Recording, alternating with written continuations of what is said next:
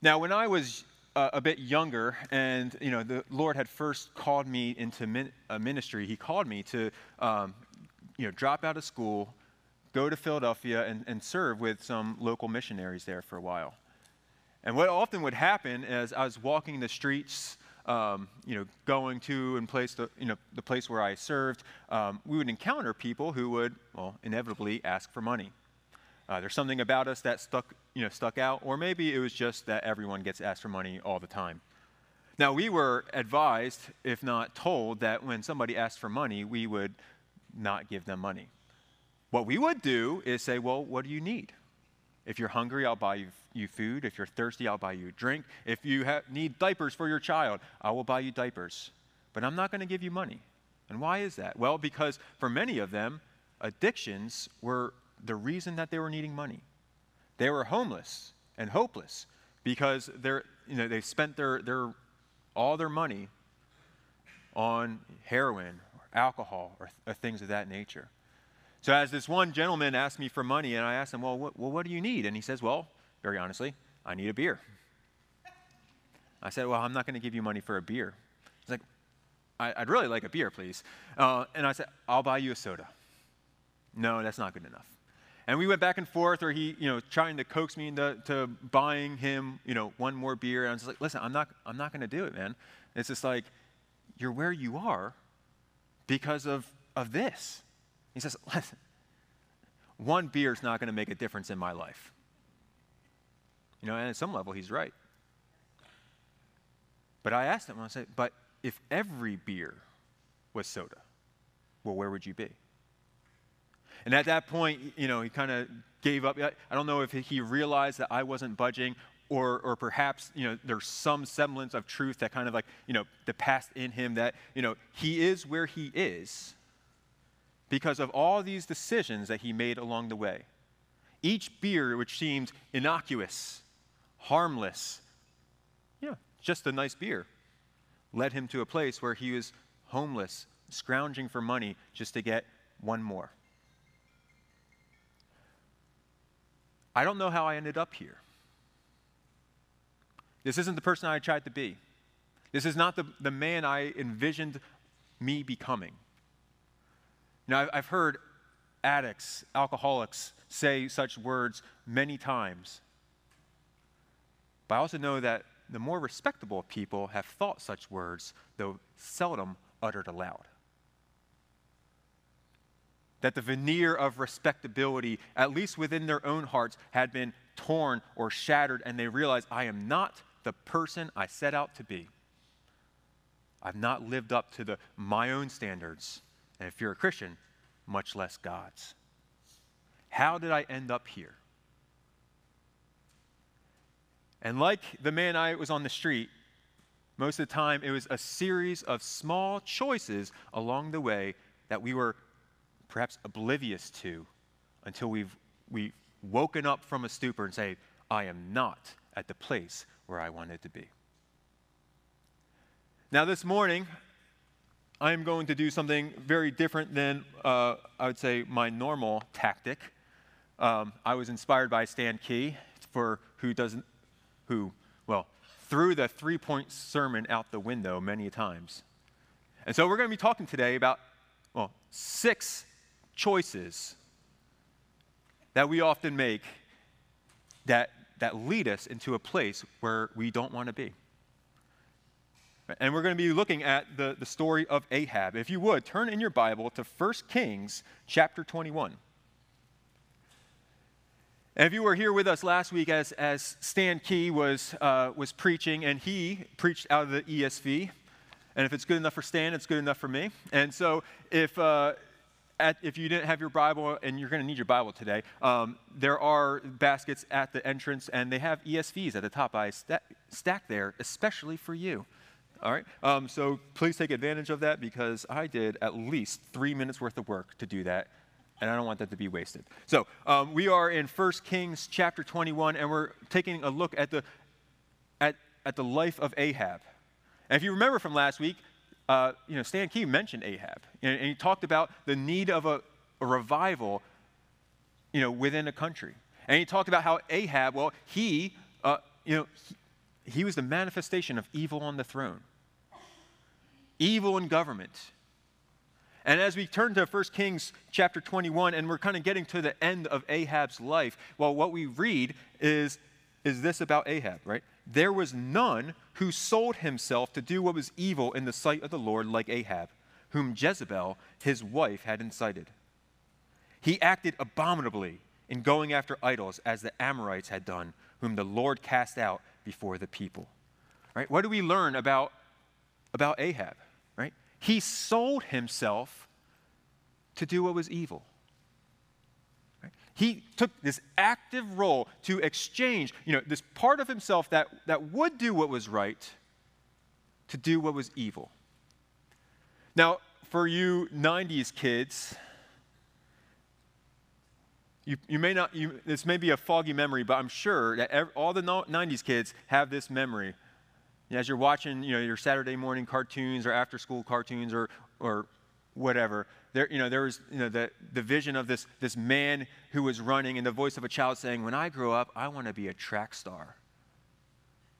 And then the long arm of the law grabs his shoulder, and then the, the narrator says, no one ever says, I want to be a junkie when I grow up don't do drugs, right? Um, and, you know, does that ring a bell? Anybody? 90s kids? Come on.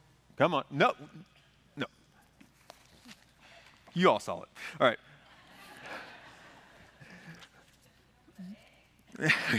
but, but, you know, it, and no one ever says, I want to do what's evil in the sight of the Lord when I grow up. No one ever says, I want to sell myself to do what, what is wicked. No one ever says, I want to become the, this person who epitomizes the, the wickedness and hostility and rebellion to the Lord when I grow up. And yet, as we come to Ahab's life, that's exactly what we find. Somebody, he ended up in a place where he did not want to go, where I'm guessing he did not want to be. And how did he get there? Well, he get there, he got there like the homeless man asking for money. One decision at a time one innocuous decision at a time. And so we're going to flip back and we're going to go through, page through, summarize, say, the story of Ahab. So you can flip back in your Bible um, to 1 Kings chapter 16. And this is what we read about Ahab. We're going to start at the beginning of the story because, well, as Mary Poppins says, that's a very good place to start.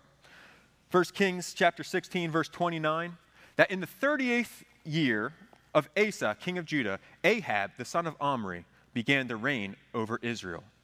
And Ahab, the son of Omri, reigned over Israel and Samaria 22 years. And Ahab, the son of Omri, did evil in the sight of the Lord, more than all who were before him. And as this had been a light thing for him to walk in the sins of Jeroboam, son of Nebat, he took for his wife Jezebel, the daughter of Ethbaal, king of the Sidonians. The first decision along his path, the first act that he did to sell himself so completely to do what was evil in the, in the sight of the Lord, well, it was in, in marrying Jezebel. Right? Ahab exchanged the word of God for the wisdom of the world. He exchanged the word of God for the wisdom of the world, right? And what the scriptures say, what the scriptures, you know, outline for the people of God is, you know, in Deuteronomy 7, he says, You shall not intermarry with them, the, the nations around you, giving your daughters to their sons or taking their daughters for, for, the, for your sons, for they would turn away your sons from following me to serve other gods. Right? The Lord just you know, called him. He's like, This is not the way that you're supposed to live. You're not supposed to go and, and marry with the pagans because why? They're going to turn your hearts away from, from me. But why would he? Well, why do kings marry you know, the princesses from other countries? To establish peace, prosperity among the people. Sidon you know, stood at the, at, you know, as this port city on the on the western part of the empire, you know, access to the Mediterranean Sea from which, you know, goods would go out and, and come in. It was a powerful city that, you know, represent, you know, a, a, powerful threat on the western border. And he, he can marry her and, and establish some peace from the west and only has to focus on the enemies to the east and have avenues of, of trade to, to bring in more material prosperity. And it makes all the sense in the world. You can even, you know, if you hear his counselor say, oh, this is a great deal. Just, you know, yeah, marry Jezebel. Well, you know, we'll flourish. We'll be safe. We'll be secure. What's the downside? Oh, Yahweh said, don't do it. But you know what? Sidonians look like they're doing a little bit better than we are right now. Maybe they know something about the divine realm that we don't know. What's the worst that can happen? So he marries her. And as is often the case, when we exchange the, the word of God for the wisdom of the world, when we make these little decisions, little sins, take them lightly, well, little sins lead to big sins. And so what do we read? It goes on 31b. And so he went and he, sailed, he served Baal and worshiped him. He erected an altar for Baal in the house of Baal, which he built in Samaria. And Ahab made an Asherah. Ahab did more to provoke the Lord, the God of Israel, to anger than all the kings of Israel who were before him. Not only does he exchange the w- word of God for the wisdom of the world, well, he does what inevitably happens. He exchanges the true God for lifeless idols that do not save. He, he turns his heart away from the Lord and following the Lord's path to serve Baal and Asherah, building them their own temples, worshiping them. As Stan was mentioning last week when he talked about idolatry, what is that? It's, it's, it's not giving the Lord your whole heart. The Lord is not like the other gods of the nations. Baal is happy for you to worship all the other gods as long as you worship him as well. Yahweh is not. And for Yahweh's people, it's, you know, I am the only God for you.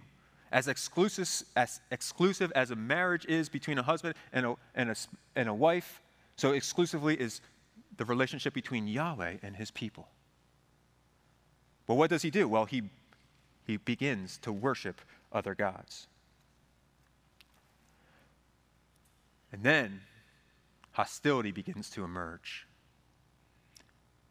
His, his wife, who is far more faithful to her gods than Ahab is to his God, begins to seek out the prophets of Yahweh. We read in uh, chapter 18, flip over uh, verse 3, right? What the, um, as Oh, you know, we, we read last week about how, you know, Elijah emerges on the, on the scene and he, he shuts down the rain from heaven for three and a half years. And, you know, eventually he, he's beginning to make a move, start this confrontation um, between, you know, the, the prophets of Yahweh and the prophets of Baal and Asherah. And he, you know, what we read is in, in verse 18, or chapter 18, verse 3, that Ahab called Obadiah, one of, who was over his household, and Obadiah, he feared the Lord greatly. And when Jezebel cut off the prophets of the Lord, Obadiah took a hundred prophets and hid them by fifties in caves and fed them with bread and water. What do we read here?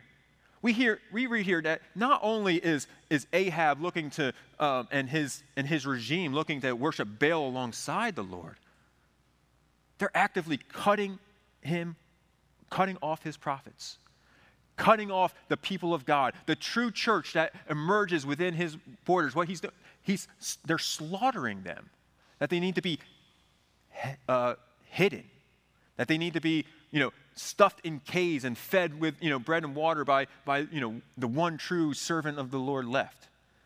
Right? The church is scattered. The faithful are in hiding or executed under the, the regime of Ahab. He exchanged the kindness of God, the kindness of God's leading, with rebellion.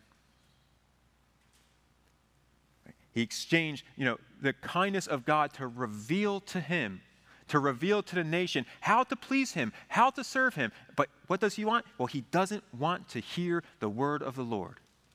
He doesn't want to submit to the word of the Lord. And he actively goes out of his way to exterminate those who would proclaim God's word rather than, well, the word of Baal and Asherah. Let's skip over to the next chapter, chapter 19. After the showdown that you know we read about last week, you know, and you know, Elijah, you know, called with this, you know, well, this this big showdown between him and the hundreds of the prophets of Baal and Asher. And they built, you know, these altars and they put, you know, the, the bulls on there and, you know, the, the prophets of Baal and Asher, you know, all day they were calling out and cutting themselves and pretending they were, you know, they were hurt and damaged to get the attention of their God that he would set it on fire. But there's no voice and no answer. And then what does Elijah do? He, you know, builds his own altar and, you know, he puts a bowl down and he has them pour water all over. And he prays, you know, this simple prayer and fire from heaven falls down, consumes the whole thing, including all the water. And what do the people do? Well, looks like revival is about to break out. They start shouting, Yahweh is God! Yahweh is God! And Elijah goes and he prays, and that there would be rain. And so, in the first time in three and a half years, rain fell down, and it seemed like everybody was, was on board. There's this amazing turnaround in, in God's people, and they're, you know, the nation's coming back. And it wouldn't surprise us at all if Ahab was among the people saying, Yahweh is God. He's proven himself. He's demonstrated his power. He shows that he is true God and Baal is not. So Ahab rides back, and what we read in chapter 19, verse 1. So Ahab told Jezebel all that Elijah had done, and he killed the prophets with the sword. And then Jezebel sent a message, messenger to Elijah saying, So may the gods do to me and more also if I don't make your life as one of them by this time tomorrow. That the demonstration that, that God gave on that hill demonstrating his power, demonstrating his sovereignty, demonstrating that he is the true God. Yet ultimately, it falls on deaf ears. That Ahab exchanged the fresh revelation of God for old patterns. That God revealed himself so clearly, and yet when he goes back and he tells his wife, Well, they just fall right back into the same patterns that they've lived the hostility to the Lord, the hostility to the Lord's word over their life. Revival didn't happen that day.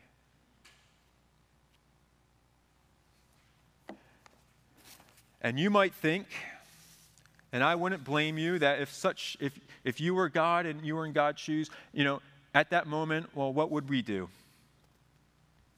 Zap, right? It's just, I mean, that, that kind of rebellion, that kind of evil, that kind of hard heartedness, as he demonstrates all that he is to his people, and yet it was still profoundly rejected, and they still seek to take the lives of his prophets, of his people. But then we get into the next chapter, chapter 20. Flip with me one more time. That's not what we see. What we see is now Israel is under threat, under attack by the Arameans, or your Bibles may say the Syrians. Ben Hadad, their, their king, is, is coming, and he, you know, initially he comes and basically says, Hey, uh, you're going to be my servant. And they're like, uh, Fine. You're big, you're powerful, you're stronger than we are. Fine. And then he says, actually, you know what? I'm going to come in and take all your stuff and your wives and your children, and, and you're going to be okay with it. And you're like, I don't think we're going to be okay with that. Um, and you might think that if you were God, you're like, well, this is the perfect time to, to show him, well, what's happening. Right? You've rejected me. I'm giving you over to, to the Arameans. Ben Hadad's going to have his way with you, destroy you, wipe you off the face of the earth. But that's not what happens. the word of the Lord comes to Ahab with a, well, with kindness.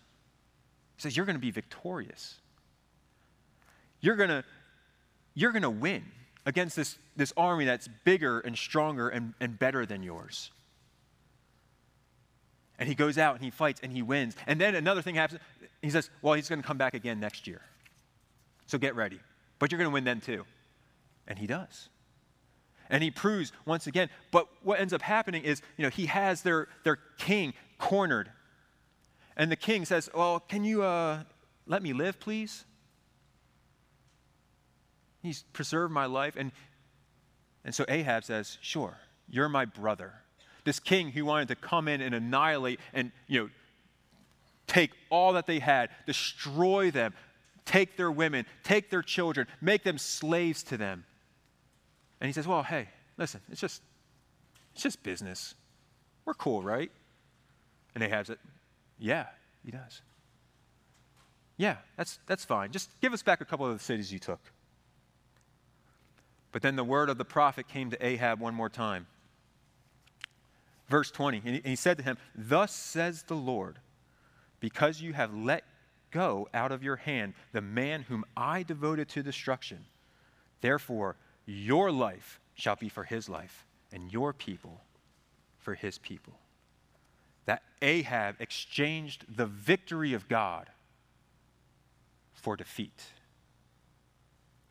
that God had given his enemy, the enemy of his people, the one who wanted to ravage them, destroy them, annihilate them.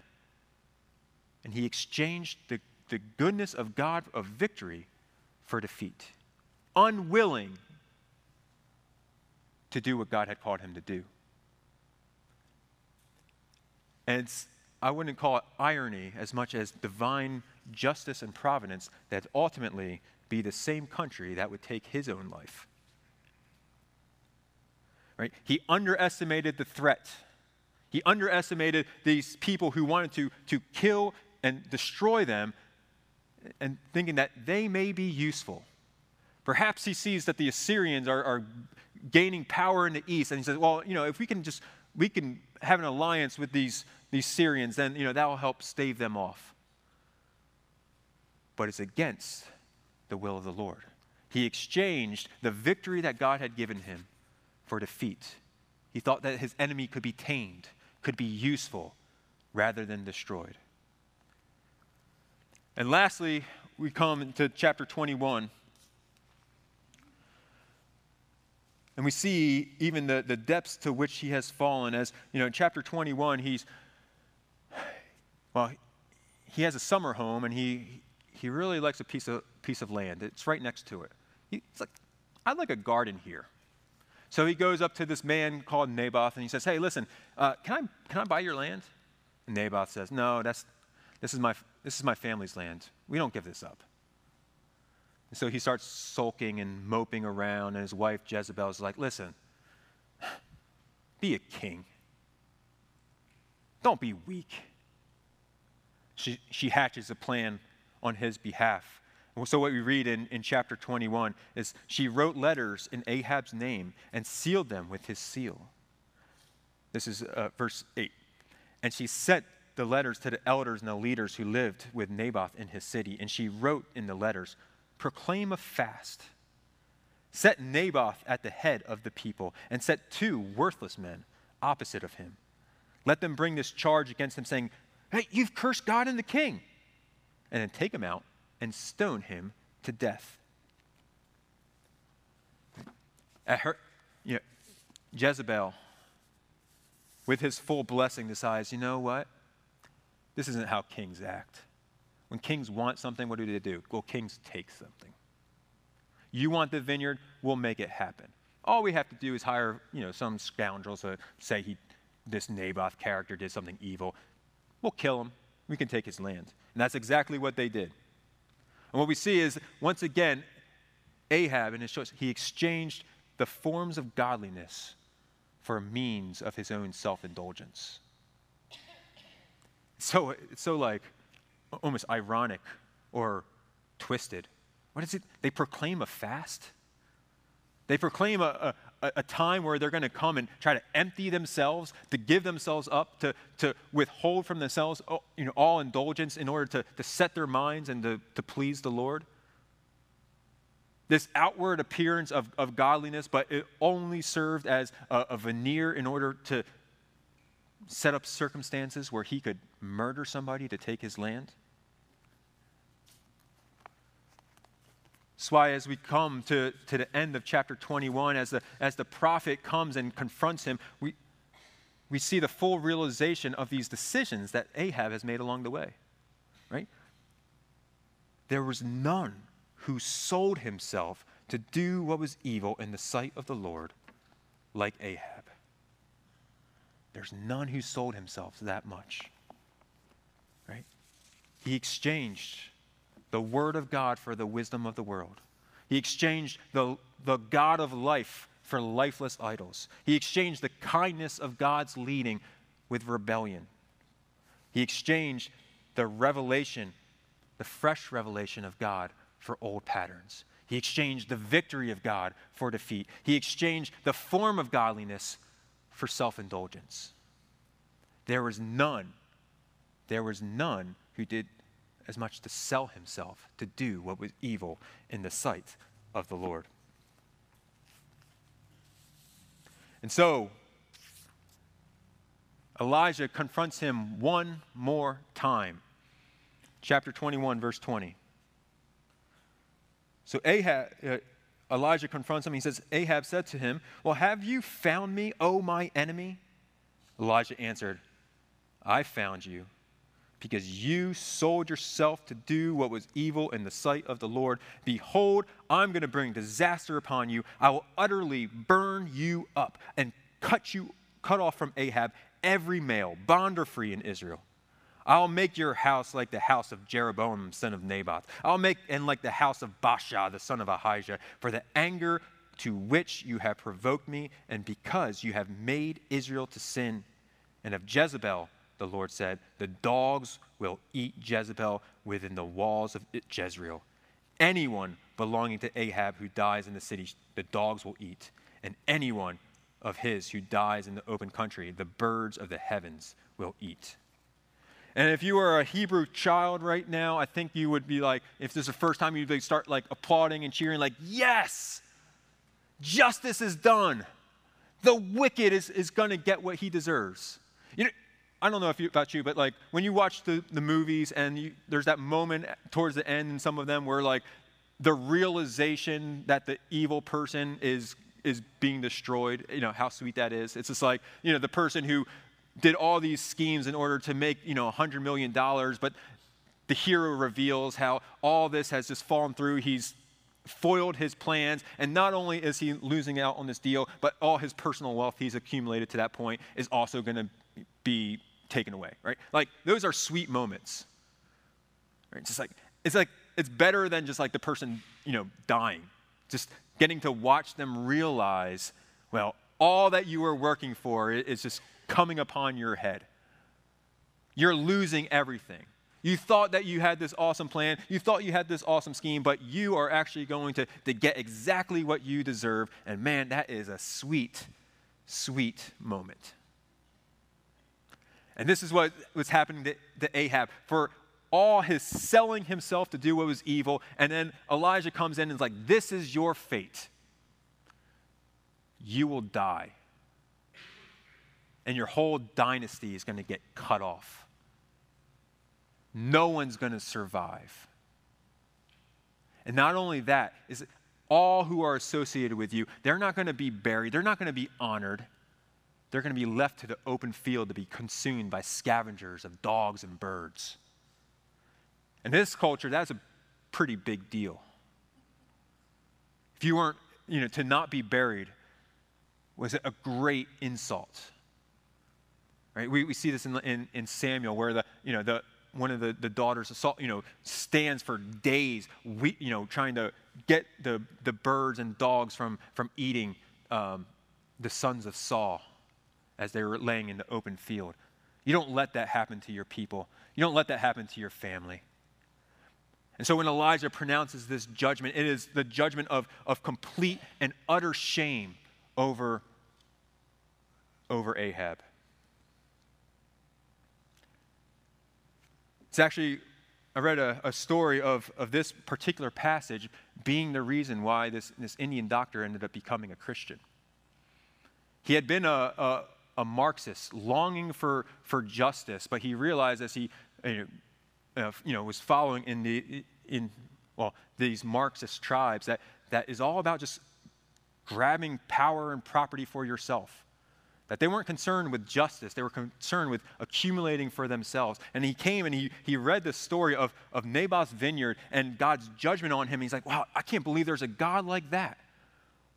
One who's going to exercise judgment on, on the wicked, one who stands up for the, the little guy. And he gives himself, eh, he gave himself to, to the Lord.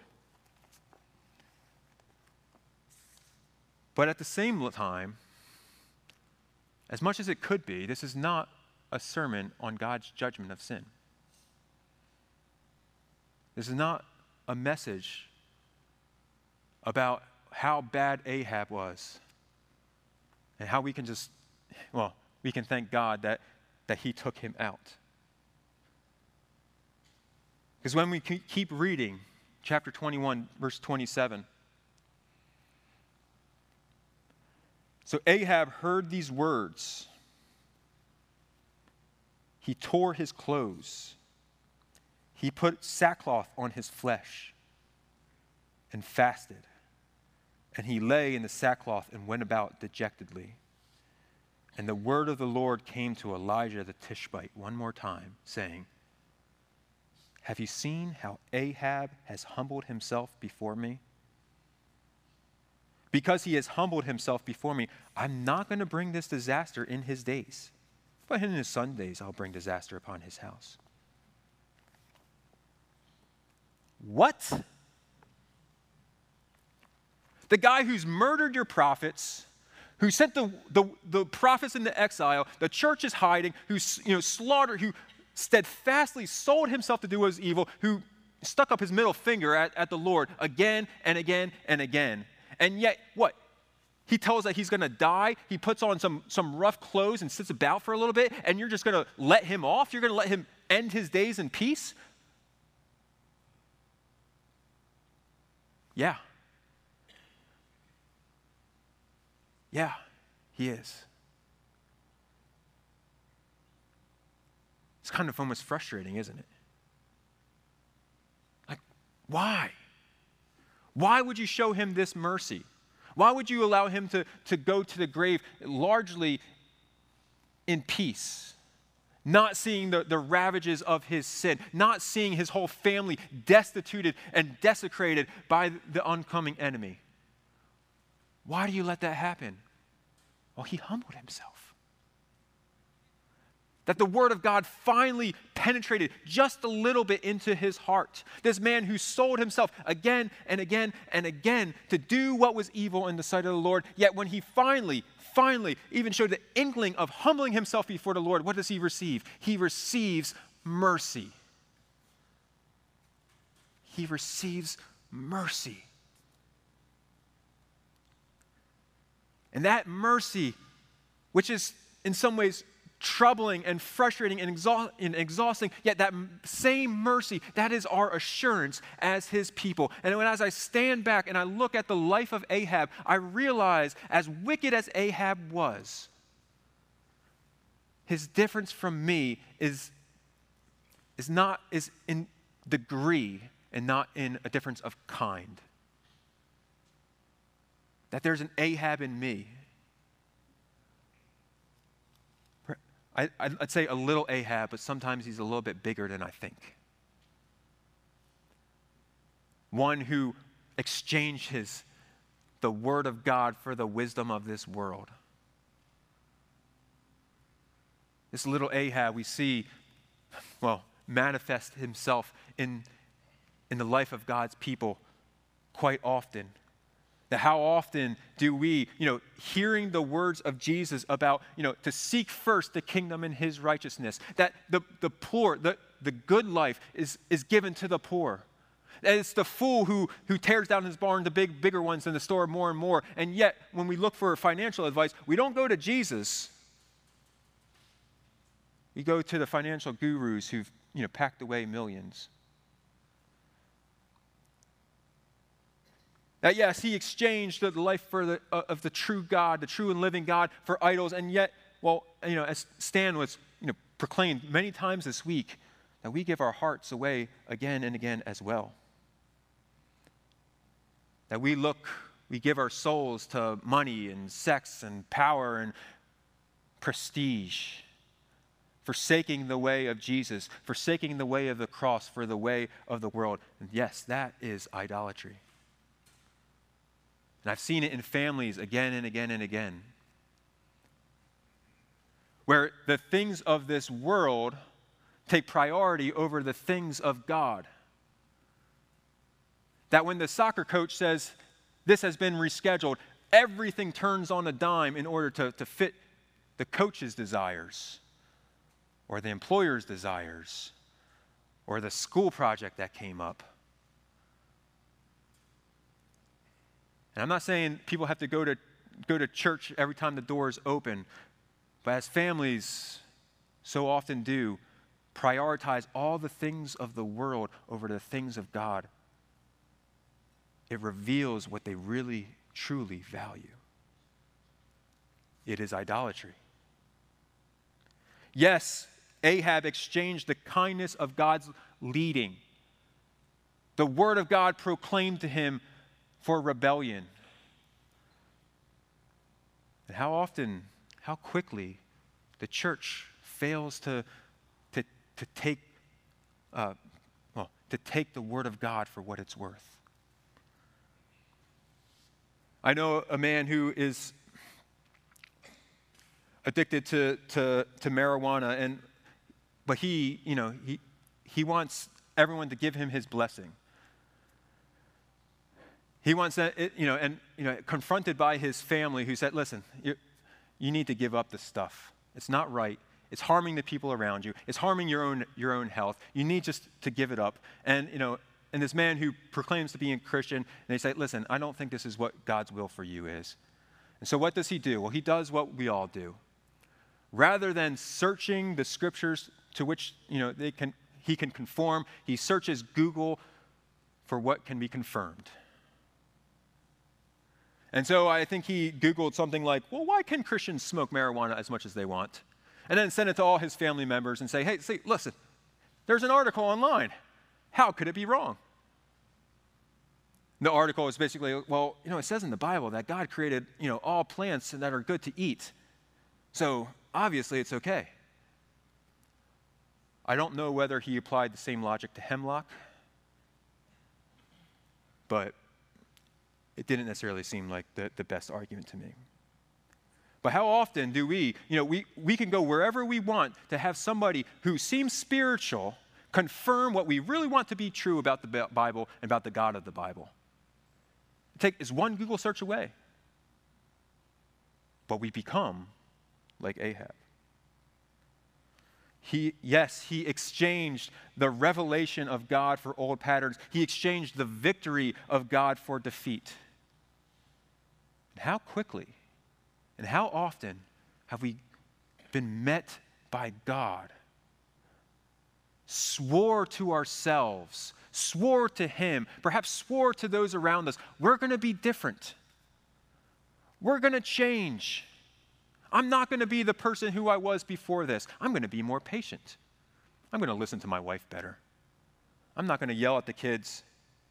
I'm going to get my family back to church every Sunday. I'm not going to look at porn ever again. I'm going to clean up my language. And then a day or two or a couple weeks go by and we realize that the, the victory, the conviction of sin that we had gained is now lost. We've fallen back into old patterns. Rather than put to death the sin that God has revealed, we let it live, thinking it might be useful. And we find that it's no longer under our thumb, but we're under it once again. like the alcoholic who swears to never have another drink but goes back to the bar with his friends just to hang out and wonders why he keeps relapsing. We return like the dog to its vomit. And yes, he exchanged the forms of godliness as a means of self indulgence. But we're too, we would never do something like that. We would never use spiritual practices to, to boast of our own goodness, to feed our flesh, to reveal to the world just how great and grand we are. So, this is why the, the mercy of God, which is so troubling, that lets people like Ahab off the hook because they, they humble themselves for a moment, why it assures us so deeply because our, the difference between us and him is not necessarily the difference of, you know, he's just a different kind altogether. No, no, no, no. It's a difference of degree. And the God who shows mercy on this Ahab shows mercy on us too. As we read in the beginning, as Colton recited, that all who exalt themselves will be humbled, and all who humble themselves will be exalted. That the Ahab that lives within us, that as we as the word of God hits our hearts, as we hear his, his accusing word, and we, we turn and we say, Yes, you are right, God, and I am in the wrong. You're accusing finger that's at me, that is right. That is what I deserve. Well, that's the beginning stages of receiving the mercy of God. What does Jesus say? Those spiritually destitute, you're blessed because yours is the kingdom of heaven. You who are mourning over your sin, you are blessed because you are going to be comforted. You who are famished and dehydrated, longing for righteousness, you're going to be satisfied. That as, as the Lord does a mercy in our lives, and you know, those who, who may have come in here broken, heavy hearted, disgusted with themselves, realizing that, well, you have made all these decisions and that you are not the person that you thought you were ever going to be that one beer at a time, you slip down a slippery slope to a place where you swore that you would never amount to. That's the mercy of God that unveils that our necessity for His grace. When God reveals that, you know, if you are going to be saved, it can be anything but His grace alone. Well, that's the first step to receiving the grace and the mercy of God in our lives. Isn't it a good thing that God's not like us? Isn't it good that his, his mercy astounds us, troubles us, frustrates us?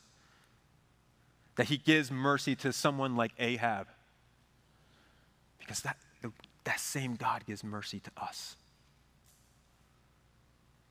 And so we, we can look to the work of God in our life the God who, who's so adamant about reconciling sinners as bad as Ahab to himself to send his own son to live what we could not do. That we could not conform ourselves to, to what God was. So God sent his son to become like us, that we could become his children. That's the message of the gospel. That's the message of the scriptures. That's the mercy of God extended to his people. So praise God, will we? Jeff, uh, you and the worship team can come up. Uh, kind Father, we, uh, I ask as, uh, I ask that your spirit would, would communicate the full, your full intent here to our hearts the depths of your mercy that seems unfathomable, that you would communicate to us in a way that, well, we know that it is true. That we would not deny it and deny how you have revealed yourself to us. Make known to us, we pray, the greatness of your mercy, the vastness of your grace, the power of your love for your people, and the glory that you receive to take people like us, wretched, lowly, half hearted, but to show us mercy regardless. We pray this in the wonderful and the powerful name of Jesus. Amen.